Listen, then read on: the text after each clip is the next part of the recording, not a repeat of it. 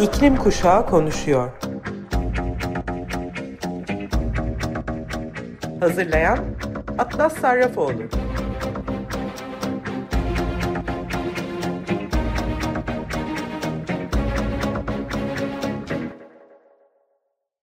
Merhaba Sayın Açık Radyo dinleyicileri. İklim Kuşağı Konuşuyor programına hepiniz hoş geldiniz. Ne yazık ki üşütüp e, hasta olduğum için yani şifayı kaptığım için bu haftaki programımı ağrılı boğaz ve kötü bir sesle gerçekleştiriyorum. Şimdiden hepinizden özür dilerim. E, ilk önce 14 yaşında bir iklim aktivisti olan Farah Mahmud ile yaptım ve Yeşil Gazete'de yayınlanan e, röportajımı sizlere okumak istiyorum şimdi. Bir de bizlere gönderdiği bir ses kaydı var. Şimdi sizlere onu da dinleteceğim. Hello, everyone. My name is Farah. I'm from Iraq, eh, but I'm born and raised in Malaysia. I'm a climate justice activist and advocate. And my message to all of you is that we do have hope. Don't let a negative person influence you into thinking we won't have a future. And if you're thinking about becoming a climate activist, just do it. There might be bumps on the way, but you are capable enough and will slowly find your voice through climate activism. Ee, Farah Mahmud şu anda 14 yaşında olan bir iklim aktivisti. Iraklı ama Malezya'nın başkenti Kuala Lumpur'da doğmuş ve büyümüş. Ülkem Irak'ta iklim değişikliği çok büyük bir faktör. Nehirler tamamen kuruyor ve bunu görmek çok üzücü diyor. Ancak mücadele ile iklim krizinin üstesinden hep birlikte geleceğimize dair umudu var. İklim adaleti sloganından etkilenerek Fridays for Future Malezya'yı kurma kararı vermiş. Bir iklim aktivisti olarak kişisel hikayen nedir? Nasıl başladın ve genel olarak iklim hareketindeki konumunu nasıl tanımlıyorsun? Seni aktivizmde tutan şey nedir? Daha gençken iklim krizini bilmiyordum ama kesinlikle çevrenin savunucusu olmayı seviyordum. Okulda çöp atmama konusunda bir kampanya başlattım. O andan itibaren iklim aktivizmine giden yolu bulana kadar yolculuğuma devam ettim. 2020'nin başında 12 yaşımdayken 2019 Eylül Küresel Eylem Günü ile ilgili bir belgesel izlemiştim. Sokaklarda yürüyen öğrenciler ne istiyoruz, iklim adaleti ne zaman istiyoruz şimdi diye slogan atıyorlardı. Bu sözler kulaklarımda çınlamaya devam etti. Arkadaşıma bundan bahsetmeye karar verdim ve kısa bir süre sonra birlikte okulumda bir iklim şenliği düzenledik. İklim krizi ve şimdi nasıl acil eyleme ihtiyacımız olduğunu konuştuk ve faaliyetler yaptık. Metal pipetler ve bambu diş fırçaları gibi bitkiler ve sürdürülebilir alternatifler getirdik. Şenliği iklim sloganlarıyla sonlandırdık. Daha sonra Fridays for Future Malezya Instagram hesabı olmadığını fark ettim ve Fridays for Future'a e-posta gönderdim. Ve buradan bir tane başlatıp başlatamayacağımı sordum. Ve böylece Fridays for Future Malezya'yı başlatmış oldum. Fridays for Future Malezya'nın kurucusu ve organizatörü oldum. Beni gerçekten motive eden şey gezegenimizi kurtarmaya yardımcı olmak ve çevre hakkında daha fazla bilgi edinmek için iklim hareketinde liderliğe duyduğum sevgidir. İklim krizi günlük hayatını nasıl etkiliyor? Kirlilik her yerde. İnsanlar artık buna adapte olmuş ve normal bir şeymiş gibi davranıyorlar ama bu bence pek, pek çok düzeyde yanlış. Ülkem Irak'ta iklim değişikliği çok büyük bir faktör. Nehirler tamamen kuruyor ve bunu görmek çok üzücü. İnsanlar yazın çok sıcak olduğu için hastalanıyor ve bu her zaman böyle değildi. Bu yüzden iklim krizinin gerçek olduğunu anlayabiliriz. Farkındalık yaratmanın nedeni ise dezavantajlı insanların ve bölgelerin bu şekilde acı çekmesini görmeyi reddediyor olmam. Dünya liderleriyle konuşmak için bir platformun olsaydı onlara ne söylerdin? Dünya liderlerine bu bir oyun değil. Dünya mahvoldu ve onu kurtarmanın zamanı geldi demek istiyorum. 2030 değil, 2050 değil. Hepimiz tehlikedeyiz ama umudumuz var ve buna göre bir an önce harekete geçmemiz gerekiyor. Sonunda siz de etkileneceksiniz. Bir lider eylemleriyle liderliğini gösterir ve bu yüzden anlamsız konuşmalar yerine gerçek eylem istiyoruz derdim. Ülkenizdeki en önemli iklim krizi sorunu nedir? MAPA olmanın senin için ne anlama geldiğini söyleyebilir misin?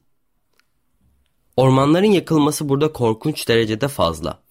Çok fazla dumanla karşı karşıyayız ve bu oldukça endişe verici. Şimdi ağaçları isteklerine bağlı olarak yakanlar, daha sonra ısıtmadan dolayı yangınların geri dönüşü olmayan bir şekilde bizi ormansız bırakacağını fark etmeliler. En çok etkilenen insanlar ve bölgelerden MAPA olmak, etraflarında olup bitenler tarafından diğer aktivistlerle iletişim kurabilmek ve eylem için dayanışma içinde olabilmektir. MAPA grubuyla çok aktif olmamama rağmen aktivizm tüketici olabiliyor. Ancak iklim krizinin MAPA'daki arkadaşlarımı ne kadar korkunç etkilediğini duydukça kendimi daha da kötü hissediyorum. Keşke acil durum içinde olmasaydık ama hepimiz birlikte iklim değişikliği için değil, sistem değişikliği için savaşıyoruz. COP26'ya gittiğini öğrendim. COP26 senin için neden önemli ve dünya liderlerinden taleplerin neler? Ve sonucun ne olacağını düşünüyorsun? İklim eylemlerini gerçekleştirmek için dünyadaki adalet sistemleri değiştirilmeli. Çünkü diğer ülkelerden insanlar küresel kuzeyin neden olduğu sıkıntılar ve mücadelelerle karşı karşıya ve bu hiç adil değil. En çok etkilenen insanlar iklim krizine en az katkıda bulunan insanlar. Bize hükümetinin iklim krizinin nasıl ele aldığını anlatır mısın? İklim sorunları için karar vericilerle iletişim halinde misin? Onlardan taleplerin neler? Herhangi bir karar vericiyle temas halinde değilim. Ancak dünyanın dört bir yanındaki diğer liderlerimizin bilim dinlemelerine, gerçeği dinlemelerine talep ediyorum. Burası bizim yerimiz çünkü. Gezegen B yok. Gelişmiş ülkeler iklim değişikliğini gündemlerine en üst sırada almalılar ve iklim eylemlerinin başını çekmeliler. Bu olduğunda gelişmekte olan ülkeler de onları takip edecektir. Daha sürdürülebilir ve daha güvenli bir dünyaya geçiş, gelecek nesiller için bir gelecek sağlar ve uzun vadede daha ucuza mal olur. İnsanlar günümüzde o kadar uzağı göremiyorlar ki bir daha düzeltilemeyecek büyük sorunlara neden olabiliyor. İklim aktivizminin yanı sıra okulla nasıl başa çıkıyorsun ve kendini nasıl dengeliyorsun? İklim aktivisti olmak harika ama bazen zihinsel sağlığınızı tüketebiliyor. Kendimi topraklamak için nasıl çabaladığımı telefonumdan uzak durarak ve ekran zamanı yerine kitap okumayı, film izlemeyi, bir şeyler pişirmeyi ve ekranıma çekilmek yerine gerçek dünyada yaşamayı seviyorum. Aslında her iki alanda da kesinlikle mutlu olduğum okul ve aktivizmi hem kendime hem de başarılı hem de başkalarına zorluk çıkarmadan yapmayı başardım. Çok takdir ettiğim okulum iklim eylemi çağrımı destekliyor. Sence gelecekte bizi neler bekliyor? Bu krizi aşabilecek miyiz? 2030 projeksiyonu nedir? Daima olumlu düşünün. İklim kurtarılmayacak diyen insanlarla karşılaştığımda gerçekten rahatsız oluyorum. Ve hep kafamda daha denemeden nasıl bu kadar umutsuzsunuz diye soruyorum.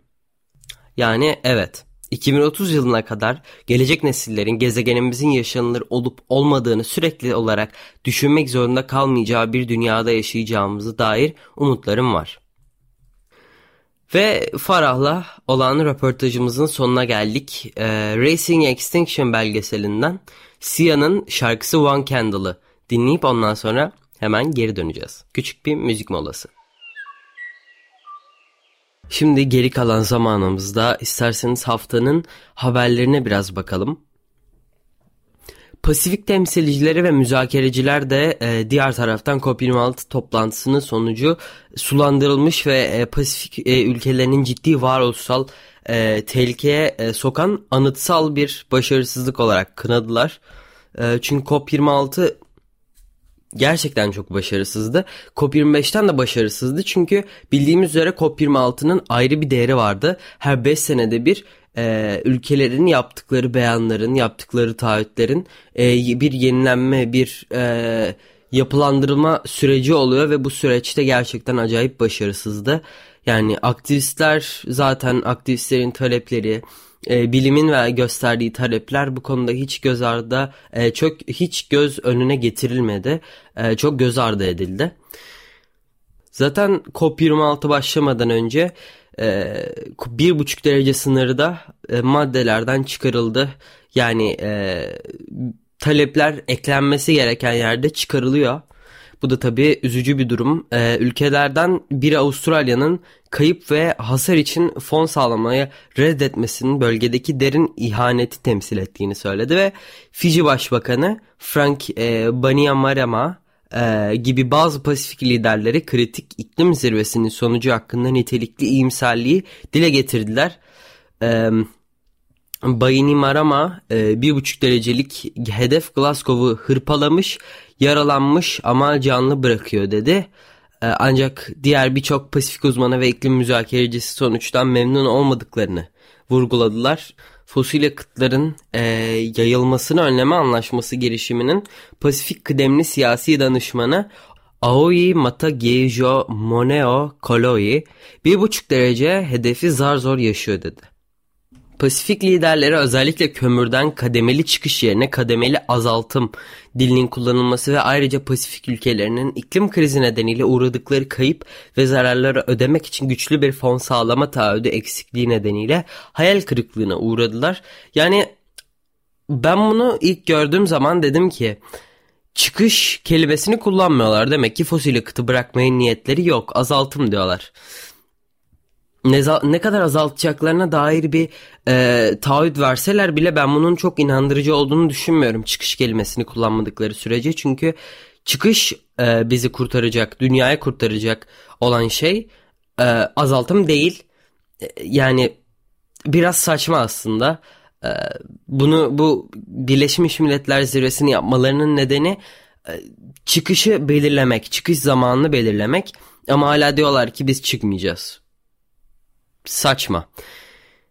Birleşmiş Milletler e, iklim değişikliği çerçeve sözleşmesi e, süresince de Pasifik hükümetleriyle e, birlikte çalışan e, Aoi e, COP26 e, mevcut gerçekliğimizi yeterince fark edemedi. Şu anda iklim değişikliğinin etkileriyle karşı karşıyayız. Ancak şu anki durumumuzda e, tarihsel sorumluluklarına rağmen ABD, İngiltere ve Avustralya gibi gelişmiş ülkeler e, Pasifik komşularına karşı derin bir ihanet içerisinde kayıp ve hasar için bir finansman tesisini desteklemeyi reddettiler dedi.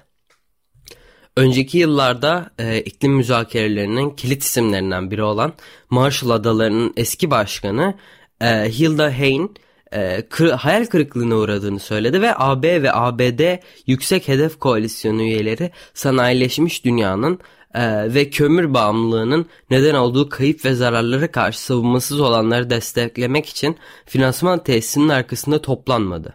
Seyahat kısıtlamalarına, maliyetlere ve e, sağlığa yönelik riske rağmen Pasifik adaları sonuçları etkilemeye ve Pasifik'teki endişelerin duyulmasını sağlama umuduyla COP26 müzakerelere e, ekipleri gönderdi. Programın sonuna e, yaklaşırken de Temmuz ayından bu yana sorduğum Marmara Denizi'nde başlayan ve daha yayılmaya devam eden müsilaj sorunu ilgili e, müsilaj sorunuyla ilgili sorularımı yineliyorum.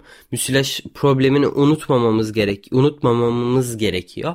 E, çünkü e, gerçekten önemli. E, bütün e, ekosistemi etkileyen etkileyecek daha da e, yani böyle devam ederse daha da büyük etkileyecek bir sorun olmaya devam ediyor müsilaj sorunu. Acaba Marmara'yı bundan sonraki kirlenmeden korumak için neler yapılacak? Derin denizde şarjı durduruldu mu? Sanayi acaba atıklarını denize dökmeye devam ediyor mu? Ekokırım bir gün suç olarak kabul edilecek mi?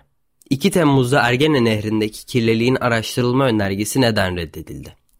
Bunların cevabını alana kadar sormaya devam edeceğim. Biz iklim kuşağı olarak ne yazık ki korkunç bir miras ile karşı karşıya bırakıldık. Bizler bugün yayınlanan tüm raporlar, liderlerden çağrılara ve COP26'nın e, başarısızlıklarla dolu toplantılarına rağmen e, ne olursa olsun e, umudumuzu, umudumuz var umudumuzu da yitirmiyoruz. Bugün beni hassas isimle dinlediğiniz için hepinize çok teşekkür ediyorum. Hafta Cuma saat 14'te görüşmek üzere. Ve sizi Sean Paul ve Paul McCartney'den e, Love Song e, to the Earth ile bırakıyorum. Görüşmek üzere.